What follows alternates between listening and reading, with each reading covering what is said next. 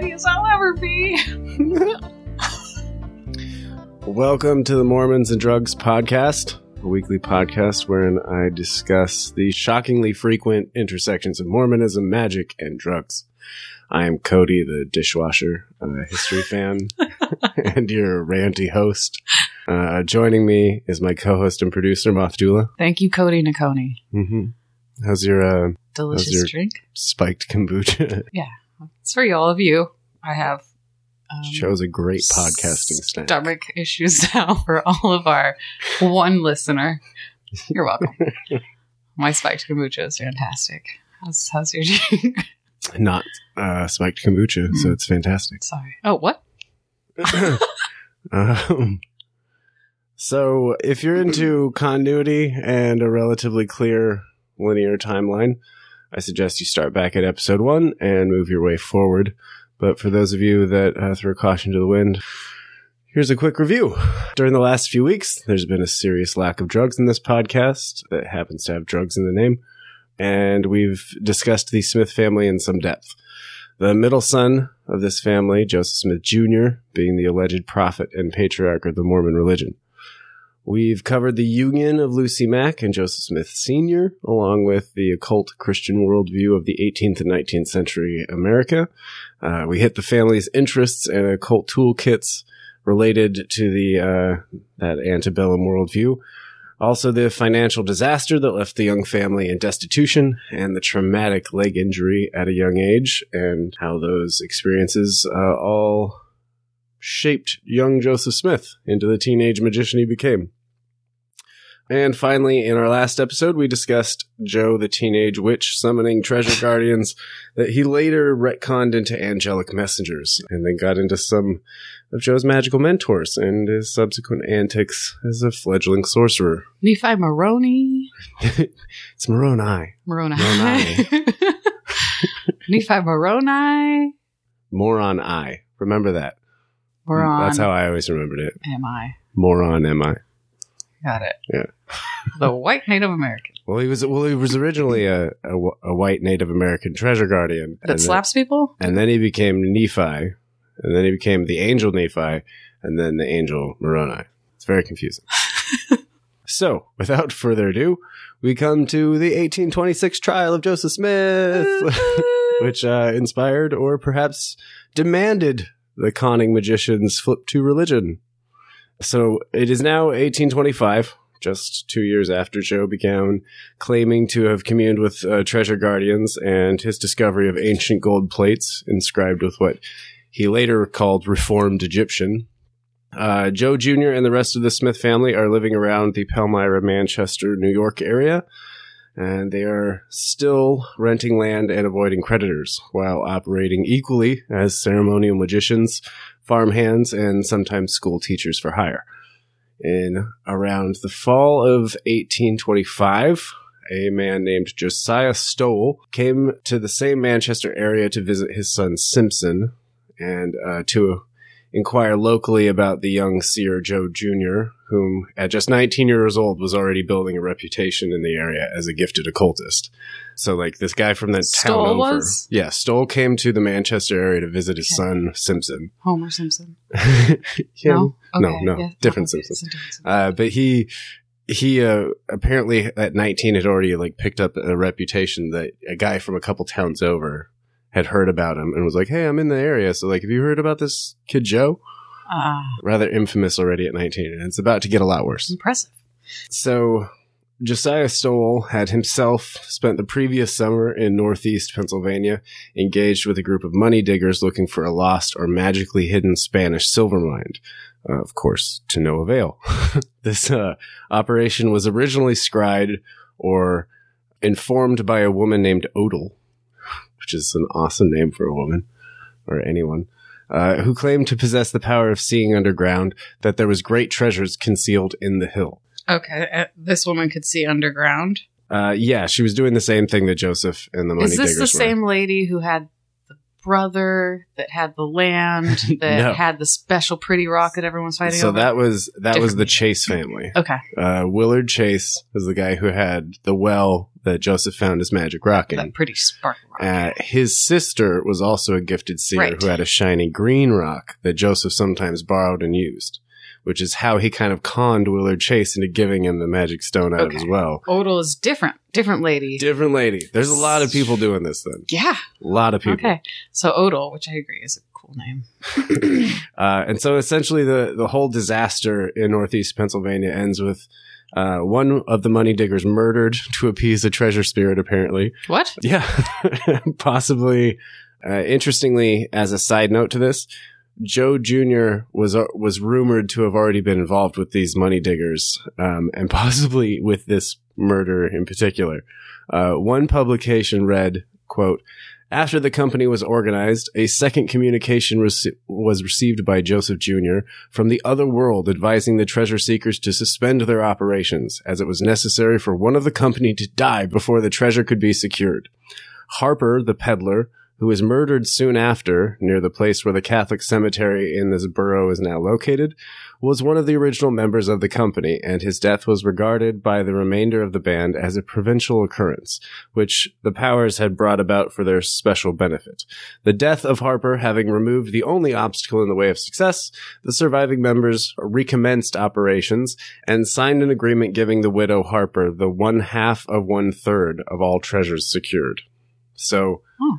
while this is probably a bit of, you know, proto yellow journalism, as I've never been able to substantiate this, this won't be the final time the Smith family is weirdly associated with a mysterious murder before they started the Mormon church. But officially, Joe had nothing to do with Stowell and his money diggers until the fall of 1825 after this murder. This is just kind of a, a rumor that popped up Wait, was time. Involved with that murder? Yes. And so this is what happens afterwards. Despite this murderous debacle the year before, the still faithful Stowell traveled across the newly constructed Erie Canal, uh, likely at the written suggestion of his son Simpson, and was brought to the home of the Smiths. Uh, speaking again to Joe's reputation in the area, Lucy Mack said that Stowell came with the view of getting Joseph to assist him in digging for a silver mine, on account of having heard that he possessed certain keys by which he could discern invis- things invisible to the natural eye. Stowell, uh, hoping to get a better fix on this Spanish mine that he first heard of by the scryer Odal, invites Joe Jr. and Sr. over to his son Simpson's house for a demonstration, where Joe apparently gave a detailed description of Stowell's farmstead, including the placement of the barn, the outhouse, you know, etc. He just gave him the layout, apparently, uh, in the form of cold reading. Uh, we'll get into how I think he did this a little later when we get into more of the neighborhood uh, testimonies. But for the time being, Josiah Stowell is apparently so impressed that he offers Joe Jr. and Sr. two of 11 shares in his next money digging expedition with wages of $14 a month, uh, which for reference, the workers that just built the new Erie Canal that he went across were paid $12 a month. Uh, so really good wages for For digging. Uh, especially occult digging like that. Uh, good wages for a 19 year old at the time. Lucy Mack claims that Joe Jr. refused at first, but uh, at the offer of such high wages and profit sharing, the uh, fervent insistence of Stowell, uh, the two Joes finally consented. At the end of October 1825, the Joes make their way to Bainbridge with Stowell and the company of the money diggers, making their way eventually to the spot Stowell had been digging at the summer prior, uh, just above the property of a man named Isaac Hale. This is the father of Emma Hale, Joseph's future first wife. So keep this family in mind. On November 1st, 1825, the group issued an article of agreement, a contract of sorts, for the division of any found treasure or lost mines. Uh, this contract includes Isaac Hale and two additional Hale men as beneficiaries of one of these 11 shares. And as the company was digging on what was essentially his property and boarding at his large house for the next 17 days. So that's why a bunch of the Hales got shares in this digging operation, even though they didn't really do anything. Um, so Hale is being cited as saying, fuck me. Hale is cited as being at first a little deluded about the digging while boarding uh, the property. As we've as we'll see, however, Hale's delusion quickly dissipated with the young con artist Joe setting his sights on Isaac's very beautiful and available 21 year old daughter. So it's a little older, but Joe apparently took a liking to her instantly. And after 17 days of not finding treasure, Isaac Hale was immediately uh, disenchanted with Joe's abilities. On the first day of the expedition, uh, Josiah Stoles takes Joe Jr. to the dig site from the previous year, which, by the way, was approximately 120 feet across and 20 feet deep. Uh, you could you could essentially drop a small house into this thing. So it was no small amount of digging. Oh gosh. Uh, Joe props uh, pops his ju- his trusty stone into his uh, handy dandy hat, and he scries for the the lost mine. Joe confirms the original work of the woman named Odal, and peeps out the location of what he guesses is about a ton of gold left by Spanish miners. In traditional money digging fashion, the silly diggers from the year before had broken uh, one of the rules, and the treasure magically slipped down the hill with, uh, that they were excavating. It went down further. hmm Over the next two weeks, the company digs four additional sites, three to the south of the big hole and one directly east of it. After a while, Joe becomes frustrated and sacrifices a lamb in his uh, same fashion as we've discussed in the last episode, likely using that ceremonial dagger we've mentioned in the past few episodes, too. Right, right. Uh, quote, their digging in several places was in compliance with Peeper Smith's revelations, who would attend to with his peep stone in his hat and his hat drawn over his face and would tell them how deep they would have to go. But when they would find no trace of chest or money, he would peep again and weep like a child and tell them the enchantment had removed it on account of some sin or thoughtless word. Finally, the enchantment came, became so strong that he could not see, and so the business was abandoned. Unquote. They're being paid this whole time. Yeah, and he's getting paid better than like professional uh, laborers at the time. Better than a lot of people nowadays. Uh, well, that would be so. F- I don't know. We'll have to do it another time. I'm sitting fourteen dollars an hour. No, fourteen dollars a month. Oh, Not quite. No, never mind. Um. Oh wait, I did it yesterday. So fifty dollars was approximately thirteen sixty in today's money. So, I mean, money stretched a lot farther back then. Oh yeah, But yeah, yeah, yeah, yeah. you know, fourteen would be a third of that. So you're looking at maybe 400 450 dollars in today. Four hundred fifty dollars a month ish. Considering your rent was a nickel, it's okay. I guess so. uh, so after 17 days, the group disbands, everyone heading home except Joseph Jr., who hangs on to the credulous and financially generous Josiah Stowell like a leech. And for the next four months, Joe lives at the Stowell's property, scrying for the man when he calls for it and helping him with farm work at a rate of $14 a month. Again, which was a relatively high rate for somebody not acting as a skilled laborer. One contemporary at the time said Stowell's sons, quote, plainly saw their father squandering his par- property in the fruitless search for hidden treasures and saw the youthful seer had unlimited control over the illusion, over the illusions of their sire, unquote. Local neighbors had their suspicions about Joe as well, not just the Stowell's relatives. Quote, he had a stone into which, when placed in a hat, he pretended to look and see chests of money buried in the earth. He was also a fortune teller, and he claimed to know where stolen goods probably went too well. Hmm. That was a nice, uh, shady Yeah. backhand of. I think this guy just stole shit and then And uh, tells you. went back and was like, "Oh, I found it." Uh, I think our kids do that occasionally. um, This is the youngest I can think of. yeah. yeah. And so, while the following events are hotly debated between Mormon apologists and Mormon, you know, actual historians, they have been, in my opinion, very satisfactorily reconstructed by Mormon historian Dan Vogel, and uh, this next bit is largely pulling from his work. So, on the 20th of March, 1826, a warrant is issued by one Peter G. Bridgman, who is Josiah's nephew, against Joe Jr. for being a disorderly person and an impostor, essentially a con man. Constable Philip DeZang apprehends the now 20 year old Joe and brings him before Judge Albert Neely of the Bainbridge court system. Quote, uh, all jugglers and all persons pretending to have skill in physiognomy, palmistry, or like crafty science, or pretending to tell fortunes, or to discover where lost goods may found, shall be deemed and adjudged disorderly persons. Uh, this is from the New York docket at the time. So now, in the 19th century, much like today, there were laws on the books that were usually unenforced, uh, similar to like jaywalking today.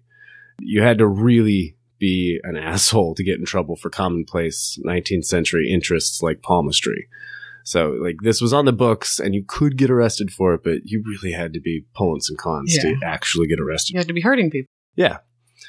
So, What year was this? this was in 1826. Okay. Okay. So a year after Joseph stole, Josiah Stowell. Yeah. So, town. so, you know, just pulling a random example, say, you know, outright conning a credulous farmer for over half a year at this point. Yep.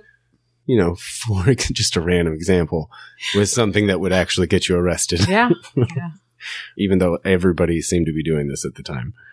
You know, American courts of the 1820s didn't really care if you believed in or practiced money digging. They cared if you were an imposter, embedding oneself uh, in a credulous community with the explicit intent of milking them out of money and resources, like Joe was doing. hmm So he got arrested. and Yeah. Went to court.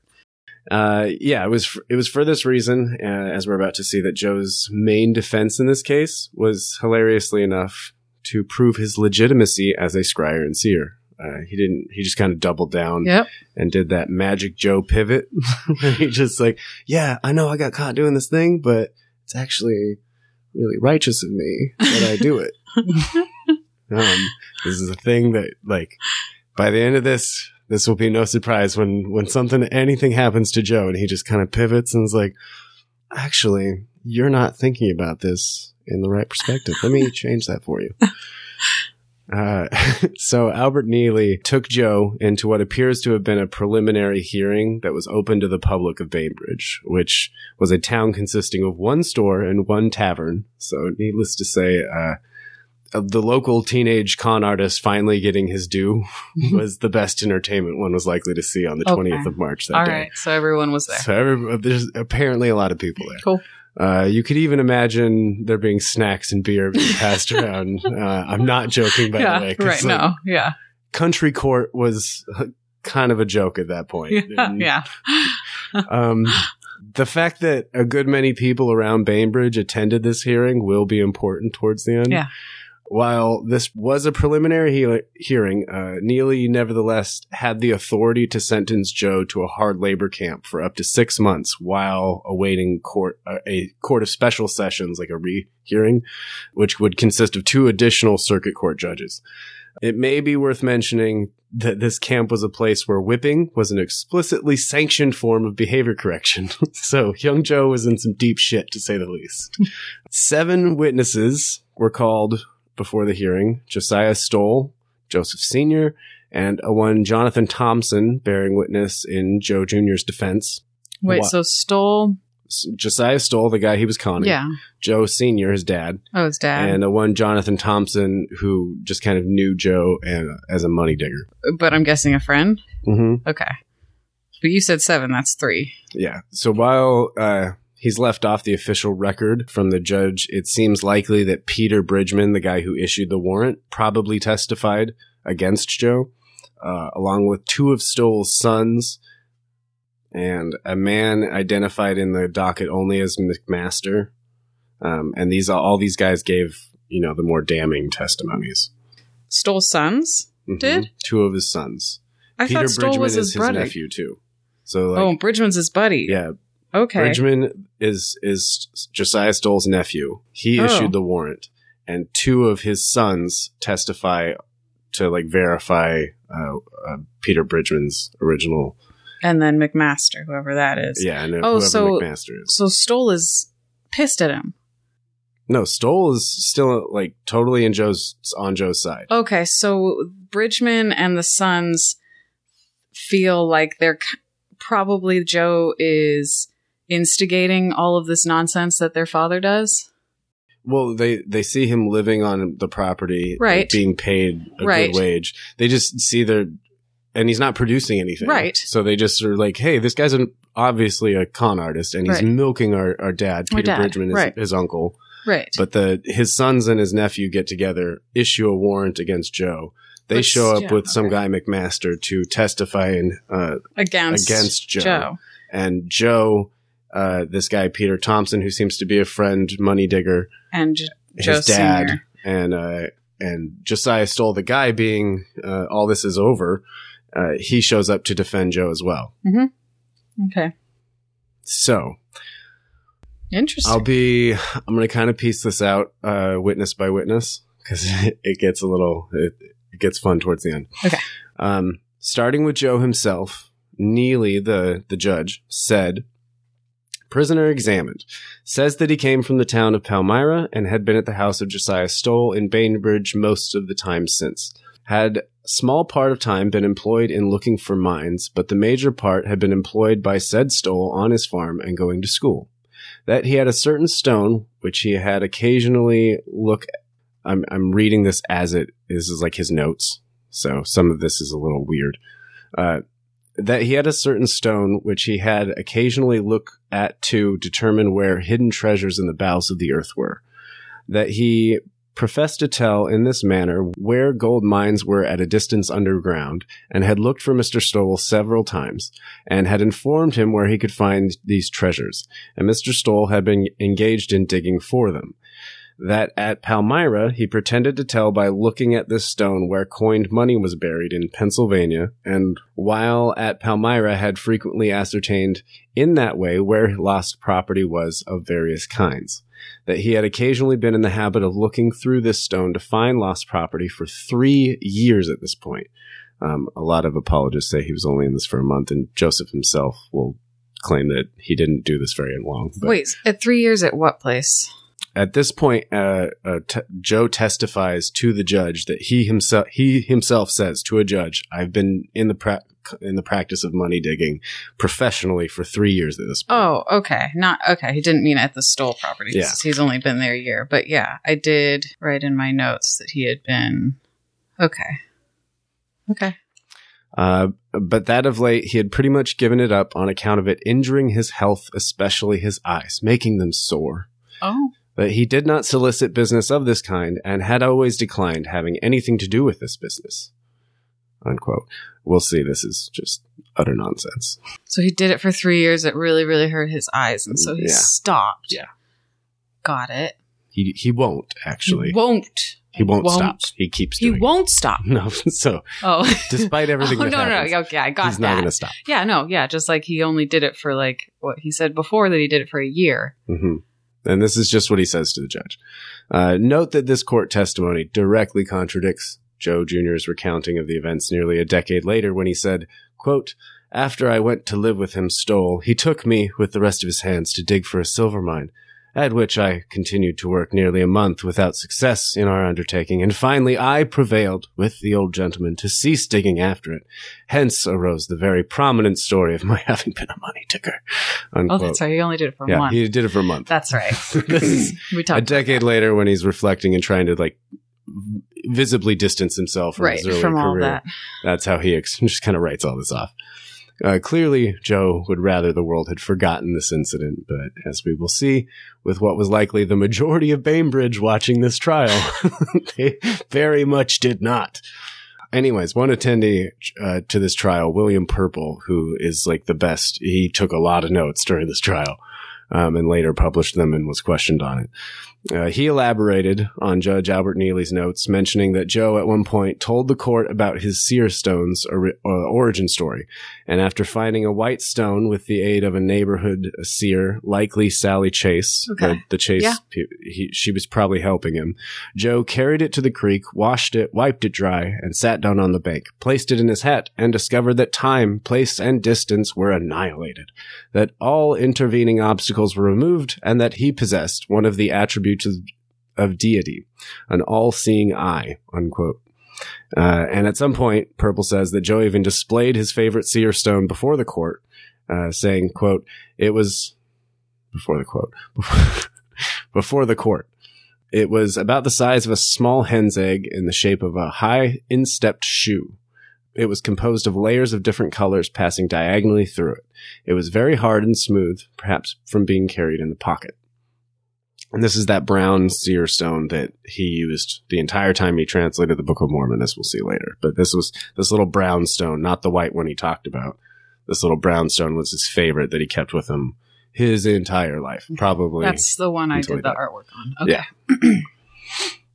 So, uh, if you've listened to the last few episodes, you'll recognize that Joe is doubling down here to try and escape a very hard Princeton sentence by displaying before the New York court uh, the very stone with which he will translate from Egyptian the supposed golden plates, which comprised what uh, became later known as the Book of Mormon. And it was the same that he'd been using for, you know, by his own admission, at least three years to perform cons around the New York area at this point. So, following Joe, uh, William Purple states that Joe Sr. took the stand, so to speak, uh, reaffirming what Joe Jr. had just said, giving additional anecdotes of Joe's being a legitimate scryer. On Josiah Stowell, in defense of Joe Jr., who came after Joe Sr., Josiah Stowell sworn, this is from Neely's notes again, says the prisoner had been at his house something like five months, had been employed by him to work on the farm part of the time, that he pretended to have the skill of telling where hidden treasures in the earth were by means of looking through a certain stone. The prisoner had looked for him sometimes, once to tell him about money buried in Bend Mountain in Pennsylvania, once for gold on Monument Hill, and once for a salt spring, and that he had positively knew the prisoner could tell and did possess the art of seeing those valuable treasures through the medium of said stone.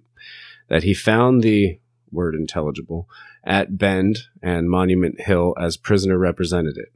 That prisoner had looked through said stone for Deacon Attleton for a mine and did not exactly find it, but a bunch of unfinished words of ore which resembled gold, he thinks. That prisoner had told by means of this stone where a Mr. Bacon had buried money, uh, and that he and the prisoner went in search of it. That prisoner said it was in the root of a certain stump five feet from the surface of the earth, with, and that with it would be found a tail feather. That said Stowell, and prisoner thereupon commenced digging and found a tail feather. The money was gone, but he supposed the money moved down. That prisoner did offer his services, that he never deceived him, that the prisoner looked through the stone and described Josiah Stowell's house and outhouses while at Palmyra in Simpson Stowell's correctly. That he had told him about a painted tree with a man's head painted upon it by means of said stone, that he had been in the company of prisoner, prisoner digging for gold and had much implicit faith in the prisoner's skill. So, there's a lot to unpack there. Yeah. I really happened. liked how it was the judge's notes, and he, from the beginning, was like said that He's he pretending. He's just pretending. um, yeah, I, can, I got this kid. There's a there's a bunch of content, uh, contention over a few things in this statement. One of them being like uh, that he searched for a treasure of Mr. Bacon. Uh, most historians try and find a Mr. Bacon in the local census records. Uh-huh. I think he's referring to Francis Bacon, who, according to kind of uh, occult folklore at the time, Uh-huh. Francis Bacon apparently made his way to America and buried a bunch of treasure Francis all around Bacon New York. from where? Fra- from England. He was like a Francis Bacon was a famous uh, mathematician and explorer Okay. from England, and he apparently made his way to America and buried a bunch of treasure. Wow. It was really famous among money diggers at the time, and I think he's referring to Francis Bacon. I think most historians. so are, he had read about this possibly yeah, and it was because like he did seem to read about myth, this like, kind of um, stuff. pirate treasure, and Okay. a lot of money diggers were looking for lost Spanish mines, pirate treasure, Mhm. Francis Bacon's gold, and a Mhm. bunch of like Okay. lost manuscripts. But it was uh, these were like the common things everybody looked for. Okay. I think historians are just. I don't think there's a Mr. Bacon to look for. I think Mr. Bacon is Francis Bacon. Reading Stowell's account is kind of sad to me that this guy is testifying in a public hearing about this and just cannot see how easily he's being duped. Uh, this tail feather thing, for example, yeah.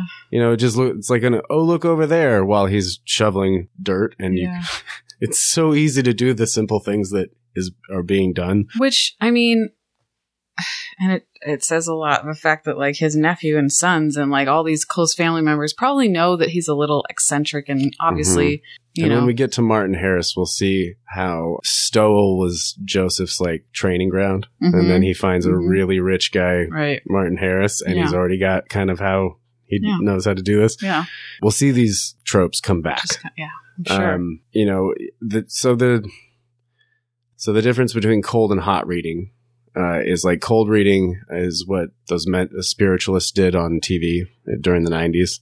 It's just like you, you walk into a room and you're like I feel yeah, yeah, somebody has a mom with the name that starts with M, and then Yeah. someone finds uh, my mom. Uh, You're just throwing out.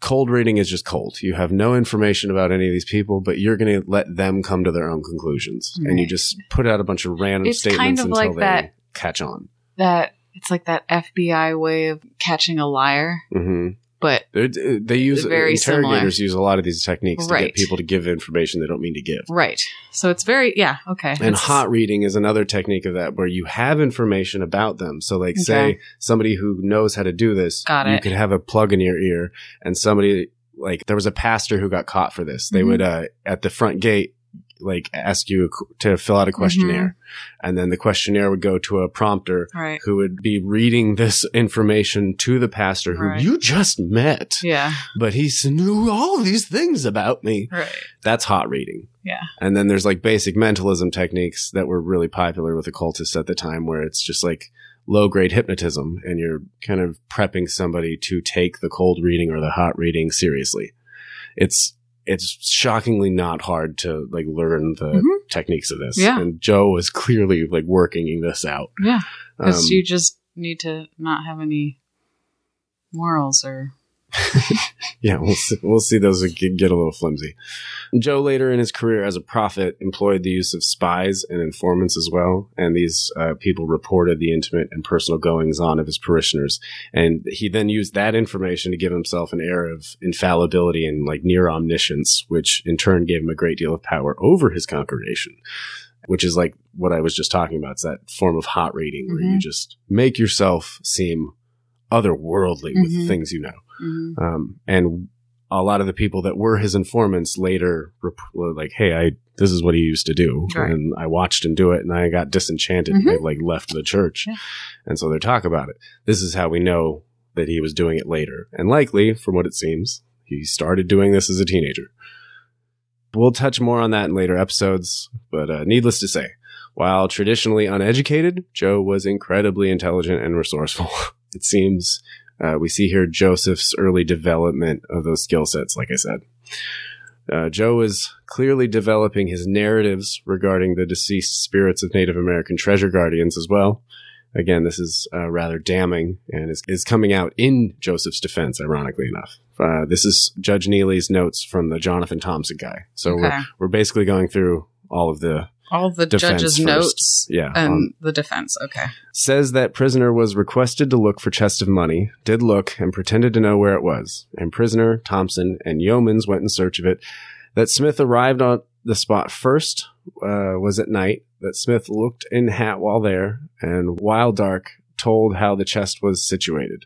After digging several feet, struck something sounding like a board or plank. Prisoner would not look again, pretending that he was alarmed on account of the circumstances relating to the trunk being buried which came all fresh to his mind.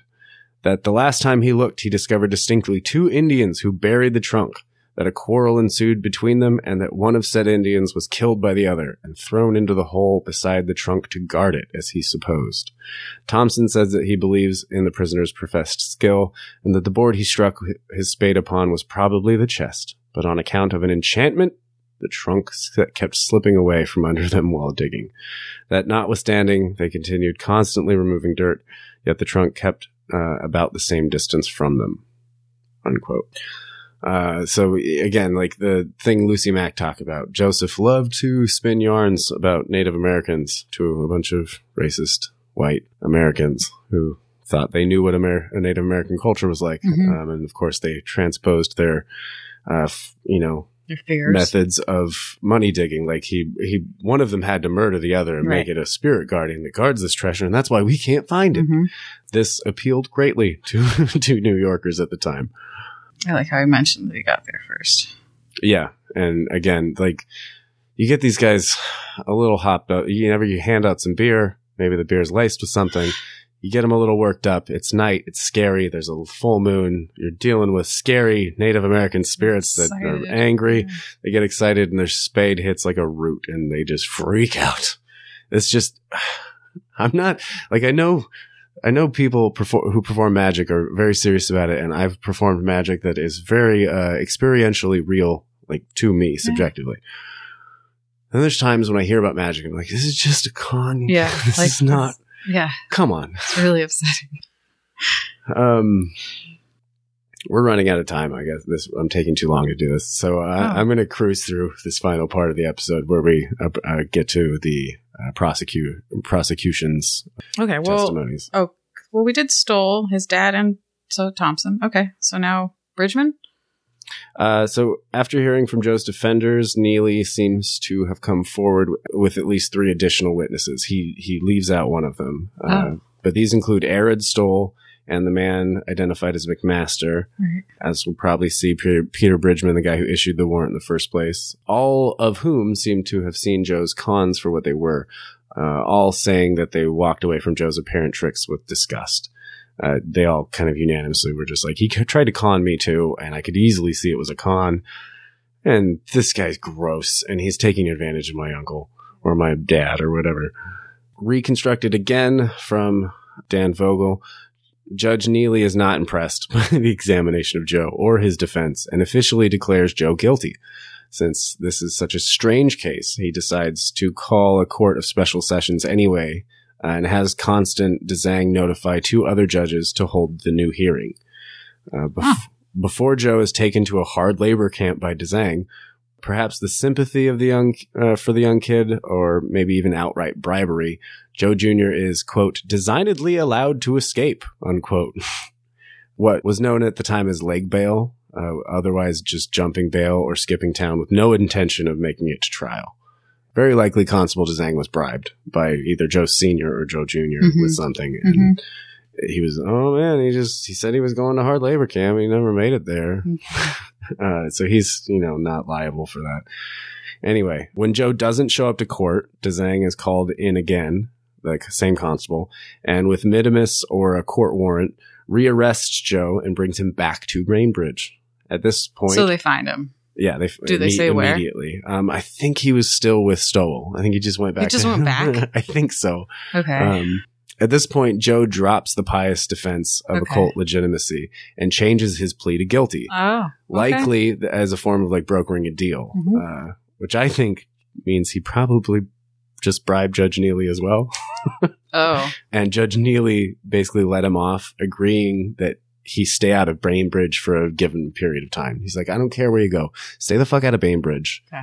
Pull your con somewhere else. Okay. If you're going to do anything in Bainbridge, like they probably just came to an arrangement yeah. uh, which is I'm this is speculation. This was reconstructed from uh, court records by Dan Vogel. I think this is the most likely scenario, and Also, I it's the mean, most reasonable for He didn't. how court proceedings uh, in backwoods like this happened at the time. He didn't like hurt anyone. He didn't kill anyone. He didn't technically steal. He just conned someone out of money, and he did Mhm. do farm labor. So I could see that they were maybe went to him and was like, "Hey, kid, Yeah, turn your shit around. exactly.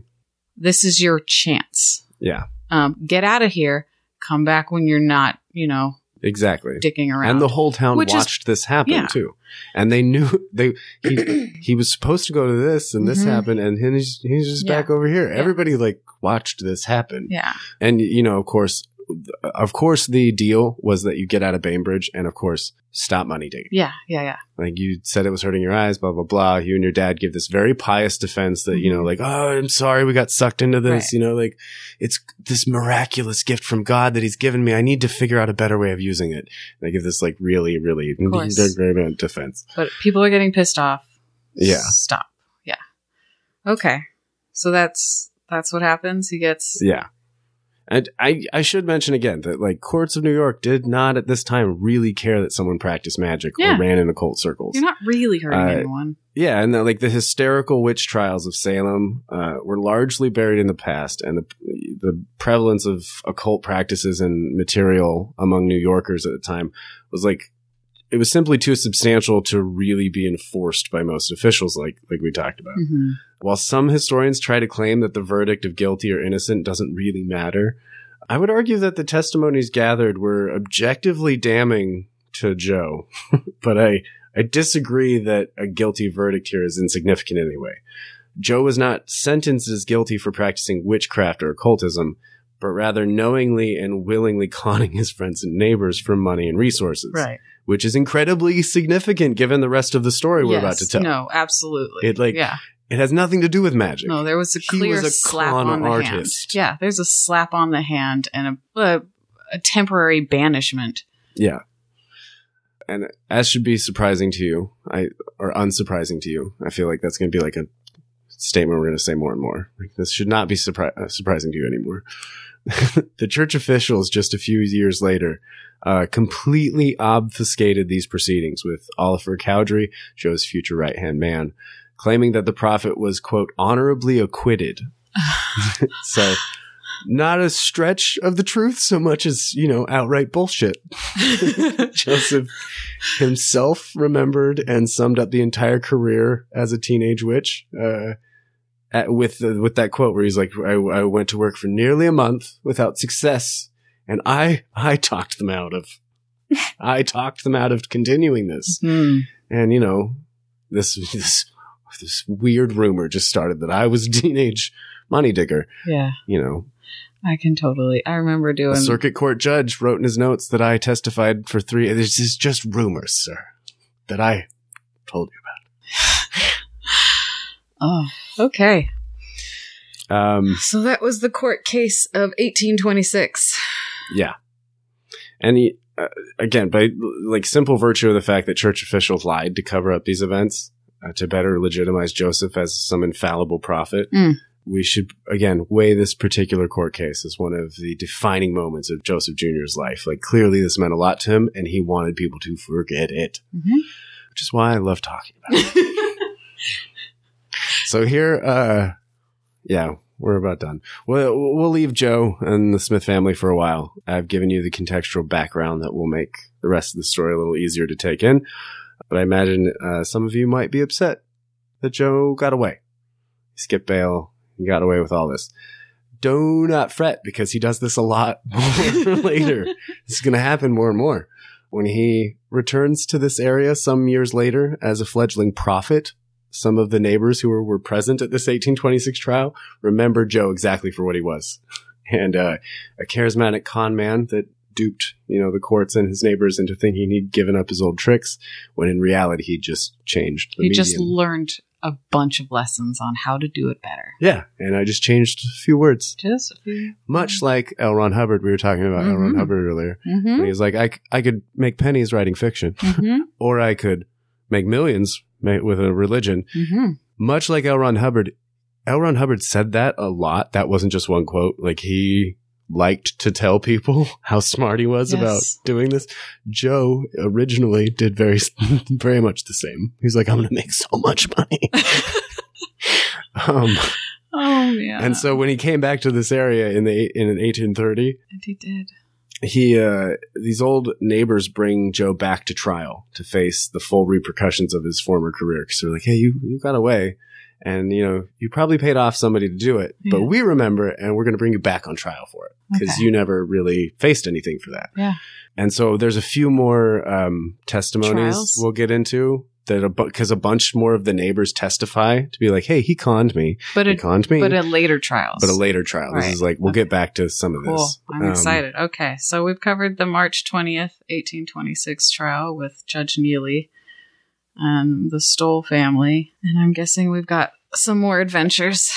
Uh, yeah, but I think for the next few episodes, uh, we're going to take a slight detour Okay. and start doing what I call uh, ta- tangential rants, So where you're just talking. yeah, it's just me yelling about something else. Okay. uh, it's kind of tangential to Mormons, but maybe not exactly. So everyone gets to see what it's like To, to to you, live my life.